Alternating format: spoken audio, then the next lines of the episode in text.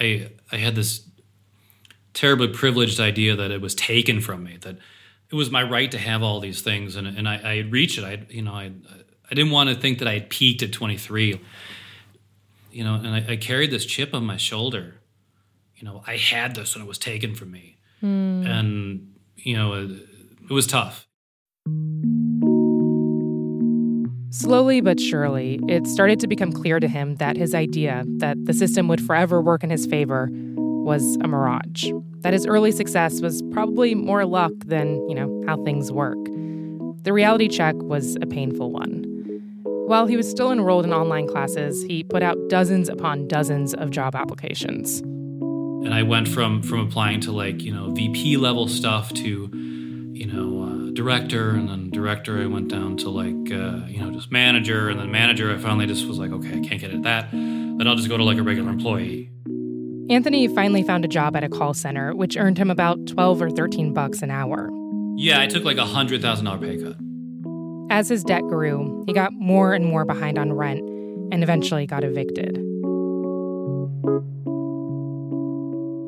Not long after that, he was at his new place when the postal carrier arrived with a certified letter and told him he needed to sign for it.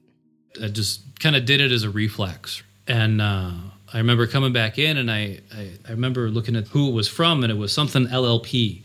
And I knew that meant an attorney. And I'm like, oh man, wait, why do I have something from an attorney? Anthony opened it. It was a summons from one of his creditors who'd filed suit against him.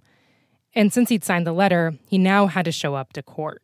It was something like $2,600 or, or something. Yeah. And uh, I, I, I just couldn't believe it. And, and I'm like, I have to go to court for this? There was no way Anthony could cover the $2,600. He started to freak out. He knew if one collector was coming after him, soon more and more would follow. He'd come face to face with the consequences of his long string of writing loopholes and decided to turn to yet another loophole, a painful one that's actually baked into our legal system that would allow him to wipe out some of his debts. He decided to declare bankruptcy. What was it like filing for bankruptcy? There's the whole thing that I grew up with where I've now labeled a failure. Uh, clearly, I've failed, and I have to file bankruptcy, and only failures file bankruptcy. It was tough. It was really tough. But the more he thought about it, the more he started